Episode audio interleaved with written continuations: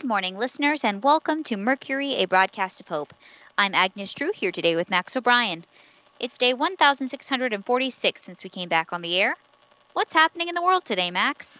Do you remember a while back when I traded a bunch of stuff to get Doctor Clark a microscope and it turned out that the whole thing was a scam? Yeah, that was, what, two years ago? Don't tell me you fell for it again. On the contrary, today I redeemed myself. I traded for something that we're all going to get a lot of use and enjoyment out of. Okay, what is it? This. A frying pan. How much did you give for it? A jar of methanol, five pounds of fish, and a little of that venison we had left over. Oh, and a few things we'd preserved from last year's garden. Max, that's a fortune. For a frying pan? You're normally a better negotiator than that. What's gotten into you? I can clearly see that you do not know the value of this particular item. This is no mere frying pan. This is a cast iron skillet.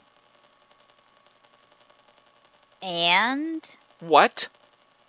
Your mom never used a cast iron skillet? She never taught you the wonders of this astounding piece of cookware?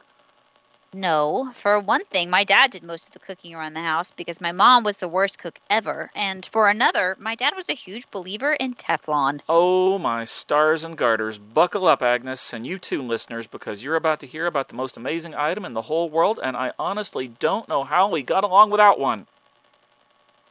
You're overselling it, Max. You're making me nervous about the amount of stuff you traded away. Oh, just you wait.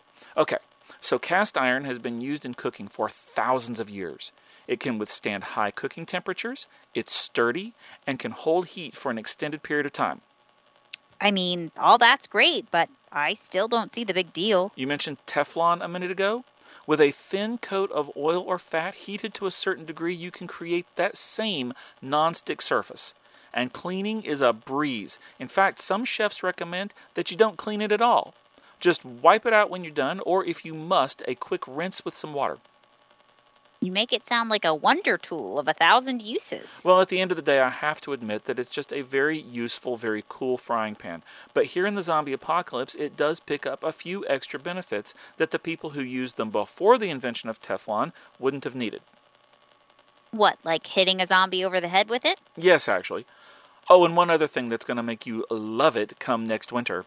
I hope by next winter we're in a place where we can run heat from the beehive oven into the station. Or even better, that we'll have some kind of electricity back and we can just run a space heater. Or even better than that, that this whole thing is over and we can get back to normal. We all hope for those things. But failing that happening, here's one thing we definitely can do. We heat the beehive oven up as much as it'll go. We throw our handy-dandy cast iron skillet in there and leave it for probably a few hours. Then we take it out and bring it inside where it will slowly release that heat over the course of the night. With proper insulation, like we have now, it should make the station much more comfortable at night.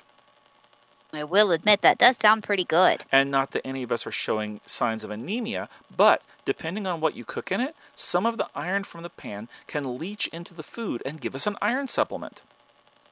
Okay, Max, you successfully sold me. You really had me worried with how much you traded for it, though. I don't know why you'd be worried. Doctor Clark was with me, and she was ecstatic about it. She knew what we were getting. Why didn't you mention that in the first place? We could have skipped that entire sales pitch if you just said that Doctor Clark was in on this trade from the beginning. Are you saying you don't trust me? I'm saying you sometimes have a funny sense of what's valuable and what isn't. Anyway, we've got a cool new toy, and I can't wait to find out all about all the cool things you can cook in it. Let's sign off. Sounds good to me. Listeners, we'll be back tomorrow.